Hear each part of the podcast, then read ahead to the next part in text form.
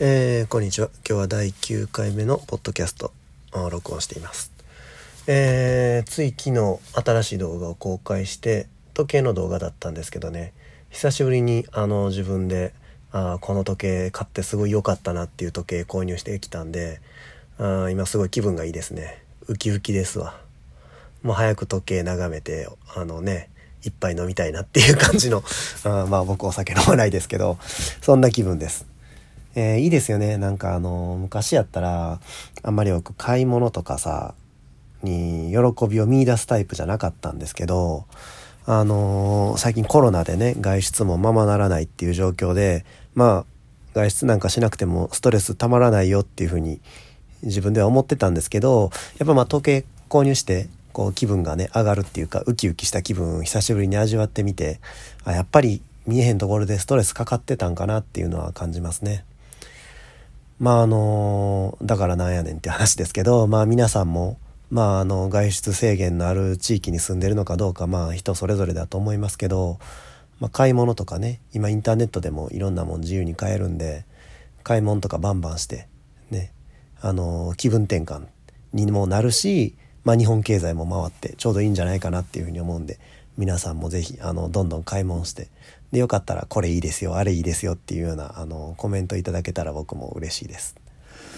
ほんで、えっと、あ、そうそう、リクエストやった。リクエストが来てたんで、ちょっと紹介したいと思います。えー、スタンド FM の方にレターいただいてますね。えー、こんばんは。動画ではユミポンでたまにコメントさせていただいてます。ありがとうございます。今回の内容はとても考えさせられました。えー、今回の内容っていうのは、えーと、この、うん、この人がレターくれたのは未成年の人がね僕があの未成年の人があのスーパーチャットとかね YouTube の投げ銭機能とか月額課金制度とかそういうのを利用することについて喋ったあポッドキャストを聞いていただいてコメントいただいてますね。今回の内容はとても考えさせられました。私はスーパーチャットを目的としたプレミア公開をする人がいることを知らなかったですよ。センシティブな問題ですよね。その人はライブ感が欲しくての提案だったのかなと思いました。せっかくですから思い切ってライブ配信もいいかも。そしたら二度手間っぽくもならないしジグザグさんの視聴者さんをとても大切にされる姿勢はライブ向きと思います。これがリクエストです。取り上げる品物については私もいろいろと買わせていただきましたがどれもとてもしっかりしているのでリピートや複数買いにならないんです。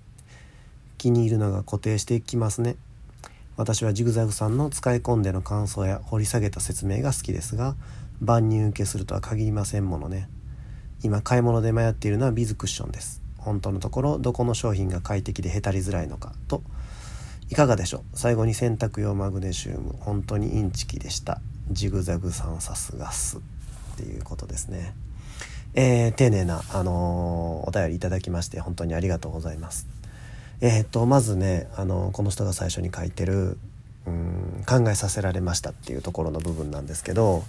以前のそのポッドキャストとかスタンド FM でねあの YouTube の方に、えー、未成年の方がね投げ銭することについてっていうコメントあげたんですけど、えー、まあ、基本的に、まあ、おさらいすると僕のスタンスとしては、まあ、投げ銭っていうのは僕大事だと思うんですよね。僕も気に入った人に投げ銭したりとかするしでまあまあ僕はその投げ銭で暮らしてるわけじゃないですけどねちゃんとした定職を持って YouTube とかこのポッドキャストは完全に趣味でやってるんですけどあのやっぱりまあなお金の話したらなんやこいつも金の亡者かって 思われるかもしれないですけどやっぱりこうモチベーションになるっていうかねあやっぱあの学校であのお金っていうのは万物の尺度ですよって習ったと思うんですけどまあ僕も本当にその通りだと思うんですよね。やっぱあの金っていうのはまあその価値を形にしたものだと思うしまあね私はこれぐらいジグザグさんのことすごいと思ってるんだよっていうのをやっぱはっきり分かるんでね。あの例えばですよ。全然そのレスポンスがなかったら僕もその YouTube とかポッドキャストっていうのはこれはもう続けることはできないですよね。というのはやっぱりその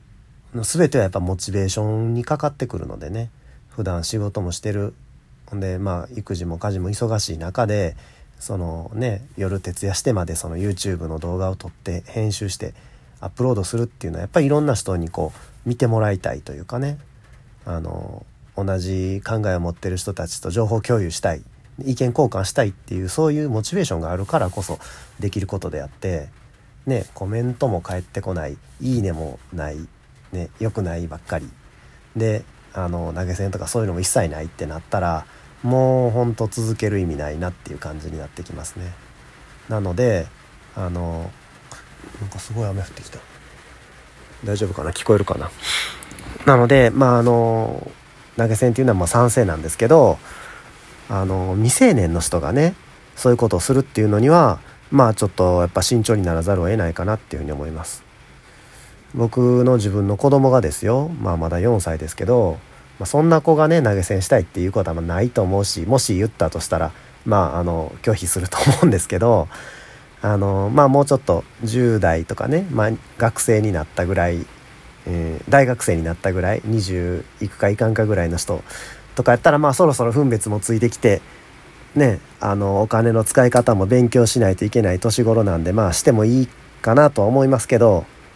例えばあでもそそこはねやっぱり各家庭の教育方針とかがあるので、うん、や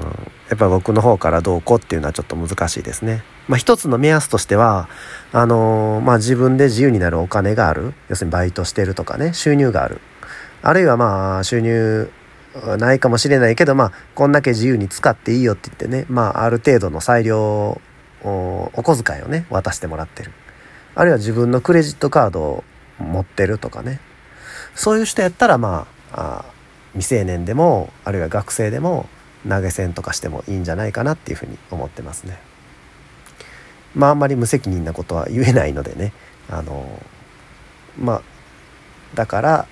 未成年の人は基本的にはあの投げ銭であるとかメンバー登録とかそういうことはあのしない方がいいっていうふうに思いますね。少なくとも僕のチャンネルでは。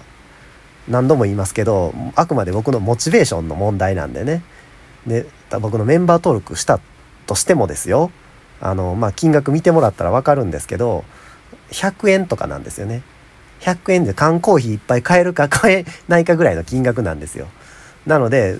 ねたとえそれをね、5人10人登録してくれたとしてもね僕のその生活が豊かになるとかそういうわけじゃないしそういう目的でもないのでね、まあ、そこはちょっと誤解がないようにあの重ね重ね言っておきたいと思います。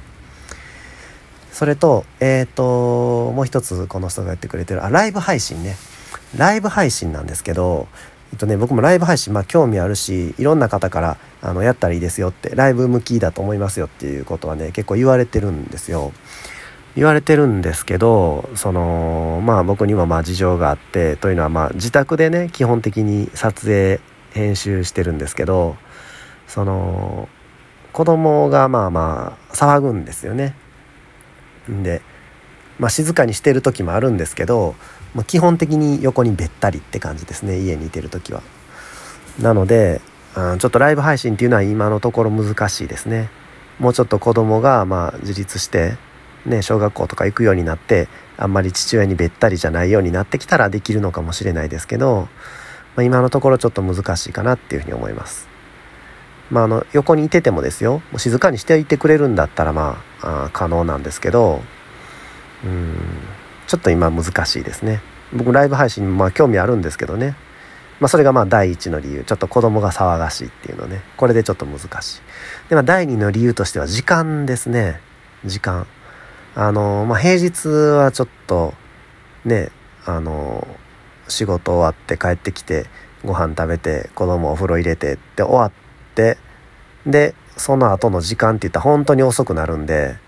そんな遅い時にライブ配信しても、まあ、なかなかね、皆さんも家庭あると思うんで、参加できないと思うんですよ。僕もあんまりね、遅くまでライブ配信してて、次の日仕事に差し障ったりしたら困るし、ね、居眠り運転とかしたら困るしじゃあ日曜日はどうかっていうと日曜日はうん今のところですよやっぱり子供をまああ土日ね。土日はまあやっぱ子供病院に連れてったりとかいろいろあって、その決まったライブ配信っていうのができないんですね。例えば毎週日曜日ライブ配信しますよとかそういう約束ができかねるんですよね。でうちの職場の、まあ、都合ですけど日曜日とかにねあのイレギュラーに仕事入ったりすることもあるんですよ。そういうこともあるんで、まあ、定期的にライブ配信っていうのもこれもちょっと厳しいんですよね。スケジュールが組みにくいっていうか。なので、まあ、もしライブ配信するようになるとすれば不定期不定期で、まあ、いついつライブ配信しますよっていうような感じで告知してでまあ2時間なり3時間なりライブ配信するっていうそういう形ならまあ可能かなっていうふうに思いますね。まあこれはあの前向きに検討したいと思いますけどすぐにはちょっとかなわないと思っといてください。それとえっ、ー、ともう一つコメントで書いてくれてたえっ、ー、とビーズクッションなんですけどまああのその僕がありとあらゆるビーズクッションチェックしたわけじゃないですけど僕もねあのビーズクッション好きであの家にあるんですよ。今までまあ3個ぐらい購入して今3個目かな。なんですけど、まあ、一番いいのは何ですかって言ったらもうこれはもう答えは決まってますね。無印ですね。無印良品のあの一番でかいビーズクッション。サイコロ状のやつね、まあ、あれが一番いいんですね。あれまああの何がいいかって言ったらあの向きによってこう硬さが変わるんですよね。よサイドは柔らかい布でじゃあさ、えーと、上と下が柔らかい布で、えー、サイドぐるりは硬い布で作ってあるんですよ。なのであの柔らかい面をね上に持ってくると座り心地は硬くなって逆に硬い面を上にすると座り心地は柔らかくなるんですよね。要するにこう上から重力がかかった時に横にこう広がるっていうかねお餅のように。これめちゃめちゃいいですね。であのへたりについてもねあの無印良品まあ大きい方とちっちゃい方あるんですけど、まあ、大きい方がいいですね。どうしてもへたるんですよ中のビーズがね。あの発泡スチロールの粒みたいなの入ってるんですけどどうしてもへたるんですけどやっぱりでかいの買っといたらね多少へたっても影響少ないっていうかね。そういう印象ですね。以前僕買ったやつは無印の前に買ったやつね。安いの買ったんですけどそっちはねそのやっぱちょっと小さめでうん中のねビーズがへたってくるともうすぐ露骨に分かるというかねその座り心地の違いが。なのでうんやっぱりちょっと大きめ。でまあビーズもね簡単に補充できるんでね安くで売ってるんであの発泡スチロールの粒みたいなやつね。ホームセンターとかにも売ってるしまあ無印やったらどっか注文したらくれるんかな。ちょっとチェックしてないですけど、まあ、安くで入るんで、まあ、へたってくんの気にするぐらいやったらねもうちょっとへたったらすぐ補充するぐらいのつもりでいてたらいいんじゃないかなっていうふうに思います。僕はもうあの無印遊びに、まあ、最近コロナで行ってないですけど遊びに行ったら、まあ、必ず必ず隣歩いてる人をあのビーズクッションの上に突き飛ばすっていうのがま定番ですね僕の定番コースです。ほんであれ初めてあの上にこけたらなかなか立ち上がれないんですよねあれ。こう手をついて立とうにも手が沈み込んで立てないっていうか。いっぺんよかったらやってみてください、ほんで、えー、あもう一つあれねあの詐欺のやつね。あのまあニュースでなったんでみんな知ってる人も結構いてるかなと思うんですけど洗濯マグちゃんとかいうねマグネシウムの粒をあの洗剤の代わりに洗濯機の中に入れたらあの洗剤を使わなくても洗濯物がきれいになりますよみたいな製品があったんですけどまあ僕絶対これインチキやろうと思って買わなかったんですけどねまああのやっぱりインチキっていうことであの消費者庁かななんかに怒られましたっていうニュースこの間やってましたね。あのまあ、マグネシウムが水に水と反応すると、まあ、アルカリ性を示してでまあそれであの洗濯物がきれいになりますよみたいなそういう製品やったんですけどまあもう完全にインチキでしたね。エセ、えー、偽科学っていうかエセ科学というかね。ああいう科学的な用語を使ってなんかさも効果ありますよみたいに歌ってる商品結構あると思うんですけどまああのもうそうそんなんていうんかなやっぱまあもうリテラシーを磨くしかないんですけど一人一人の消費者がねまああいうの聞いたらまあそんなわけないやろっていうふうにあの思えるようになっておきたいですね。今のところそうですねうち変な商品で騙されたっていうことないんですけど以前ねあの海外旅行に行った時にフランスにね僕一人で行ったことあるんですよ。その時にねあの切符の買い方が分かんなくわ、わか、わかんなくなかった。分かってたんですよ。分かってたんですけど、まあ、並んでたんですよね。すごい人が並んでて。ほんなら、なんかあのー、おっちゃんが話しかけてきて、なんか、私、なんか駅の、あのー、案内ボランティアですよ、みたいな感じのおっちゃん話しかけてきて、でこっちの、あの、券売機空いてるから、そっちで買え、買えば、みたいな感じで喋りかけてきたんですよ。英語でね。で、ああ、そうなんですか、ありがとうございますって言って、ついてって、で、あの、買ってあげるよ、みたいな感じでね、買ってくれたんですけど、ここがね、ここで僕気づくべきだったんですけどね、これまあ、あの結論から言うとね、これ詐欺だったんですよね。あの、まあ、日本にいてたら、その、街中で、ね、電車の切符買おうと思ってたら詐欺師に声かけられるって、まあ、ない、まずないと思うんですけど、もうね、ヨーロッパが悪いのか、そのフランスが悪いのかちょっとわかんないですけどね、向こうはもうもうその犯罪、なんとかして人騙してやろうっていう人でね、もう溢れ返っててね、ほんとびっくりしましたね。で、まあ僕はどういう手口で騙されたかっていうと、まあ皆さんのために、まああの、あの恥ずかしながら お伝えしておくと、あの、まあ3日間使えるフリーパスが売ってるよとね、券売機で買えますよって。で、まあ35ユーロですよと。で、あの、買ってあげるわって言って、バーって勝手に買うんですよ。買うとも何とも言ってないのに。しかもその人の自分のクレジットカードでなんか代わりに買って、で、切符渡されて、ま、35ユーロやって言われて、ああ、そうなんや、ああ、えらいすみません、ありがとうございます、みたいな。多分あれ、日本人ばっかり相手にしてる詐欺の人やと思うんですけど、まあ、あの、日本人の心理をついてるというかね。まあ、そんなこんなで35ユーロ払って、あの、3日間使えるパスを買ったんですけど、まあほな、ああ、やった、これで、じゃあ残り3日、日本に帰るまでちょうど、あの、まあ3日ぐらいやから、ああこれはええもん買ったわと思って、地下鉄のチケットなんですけど、乗りましたと、乗れますと。で、出る時にね、なんか、回収されちゃうんですよね。あれ？みたいな。回収されちゃった？みたいな。え、え、どういうこと？って思って、駅の人に話しかけた、これは、あの、3日のチケットやから、今回収してもらったら困るって言ったら、あの、いや違うとね、ここにこのスティフって書いてるのは、これ子供料金っていう意味やって。このスティフっていうのは子供料金なんだよって説明されて、その時に、うわー騙されたって気づきましたね。つまり、あまあ詐欺師の手口としては、まああの、フランス語がわからない日本人を捕まえてね、駅の券売機は本当は英語でも買えるんですよ。でわざわざフランス語でその人を操作してわからないようにして、で、子供用のチケットを買ってね、安い、半額ぐらいなんですよね、大人用の。買って、それを3日間使える券だよって嘘をついて、で、差額をせしめるっていう、そういう手口ですね。まああの、駅の人も慣れっこなのか、まあ僕が子供料金で乗ってきたことは、まあ何も言わずにもういいよって言ってくれたんですけど、まあ、不愉快でしたね。まあ35ユーロぐらい大した額じゃないんですけど日本人からしたらね、うん、まあ皆さんもちょっと気をつけてください。まあ、全然話変わりましたけど、まあ、日本国内においてはそういう、うん、詐欺商品みたいなのがね多いんでね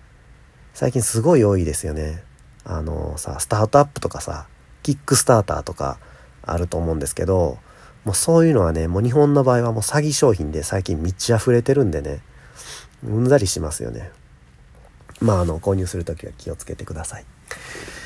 えー、っと、そんなもんかな。あ、まあ、あの、リクエストをいただいたことにこれで答えれたかどうかわかんないですけど、今の僕の現状はそんな感じなんで、ちょっとまあ、ライブ配信はちょっと難しいと思っといてください。それとですね、うーんと、あ、で、チャンネルのね、まあ今の僕のチャンネルのまあ運営方針なんですけど、まあこの間からね、まああの文房具にちょっと偏りすぎてるんじゃないかなっていうようなことをまあちらほら喋ってたんですけど、えー、まあその反省からね、先月5月は文房具まあ一切購入しなかったんですよ。まあ4月に購入してレビューしてないものとかもあったんで、まあその動画とかをまあ何個か撮影したんですけど、5月はまあ、えー、一切文房具購入なしでなんとか乗り切りました。で、5月に購入したのが、えっ、ー、と、まあ、さっき冒頭でも言った時計ね、あの、カシオの時計買ったんですけど、まあ、その動画を、えっ、ー、と、まあ、撮影は、えー、ちょっと5月過ぎちゃいま、6月入ってからになっちゃいましたけど、公開してんで、えー、今今喋ってるのが6月4日ね今。6月4日になってさまだ6月に入ってからまだアイテム何も買ってないんですけどまあそろそろ何買おうかなっていうのを考えてる状態ですね。で以前とかだったらですよまああの文房具に偏ってた理由としてはねまあもちろん僕が文房具好きっていうのもあるんですけどやっぱこう手軽に買えるっていうのがね一つあったんですよね。あのまあ、金額的にも他のアイテムよりもまあ安めですしでまあ文房具やったらまかさばらないんでねいつでも仕事帰りでもいつでも買えると。で店に行けばすごいこの種類のある商品の中から、まあ、あの面白そうなものを選ぶことができる。ね、ボールペンなり他の文房具なり。っていうことで、まあ、僕にとっても都合が良かったし、まあ、動画にもしやすかったのでねその小さいものなので家の中でねテーブルの上で、まあ、カメラの前で撮るのにも適してるというかそんなことでちょっと、うん、まあこれはまあ後々になって自分で振り返って分析してみればそういうことだったなっていうふうに今気づいたんですけど、まあそんなことでね、ちょっと文房具に頼りすぎてたなっていうところはちょっと反省してますね。まあもちろん文房具好きで見てくれてる人もいてるし、これからもまあ文房具は取り上げたいと思うんですけど、まあ、できるだけ、あの、そういうその自分の都合撮影の都合とかで物を選ぶんじゃなくて本当に自分が欲しいものいいなって思ったものまあ、そういう方に舵を切りたいなっていうふうに思ってます。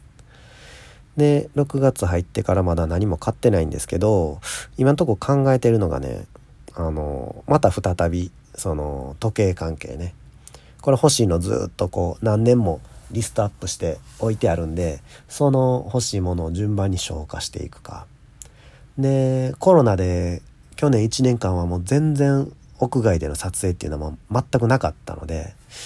まあ、屋外の撮影も徐々に可能ならば増やしていきたいなっていうふうに思ってます。あの、料理の動画良かったですよとかね、あの、ソロキャンプソロバーベキューの動画良かったですよとかいう、また見たいですっていうのをいただくんですけど、ちょっとまあ、あの、まあその一人で行ってるんでね、コロナの心配はないかもしれないですけど、まあ、あの、外出自粛制限、宣言外出自粛要請かな？にま従って今のところそういったものは一切やってこなかったです。あのワクチンも徐々にねあの僕の身近でももうワクチン打ったよっていう人もちらほら出てきたんでもっと普及していけばあの外に出るのも問題ないっていう風になってくると思うんでまああのまたこれも徐々にまあ6月中にできるかどうかはこれはまだわからないですけど増やしていきたいなっていう風に思ってます。それとですねえっ、とまあこれはまあ私事なんですけど、まあ、企業案件っていうかね企業から「あジグザグさんあのこういうのどうですかああいうのどうですか?」っていうメールがね結構来るんですよね。まああの半分じゃもう大半9割方応じてないんですけど本当にあちょうどこれ僕欲しいと思ってたやつやんっていう時はあのそういうの受けたりしてるんですよ。まあお金とかもらってないですよ。なんですけどなんでそういうのもね結構最初はねどうかと思ったんですけどでもなんかこう新しい視点というかね新しい価値観とか考え方とかあこういうのあんねやあこんなんもあるんやとかねでまあ普段やったらね、あのー、買わない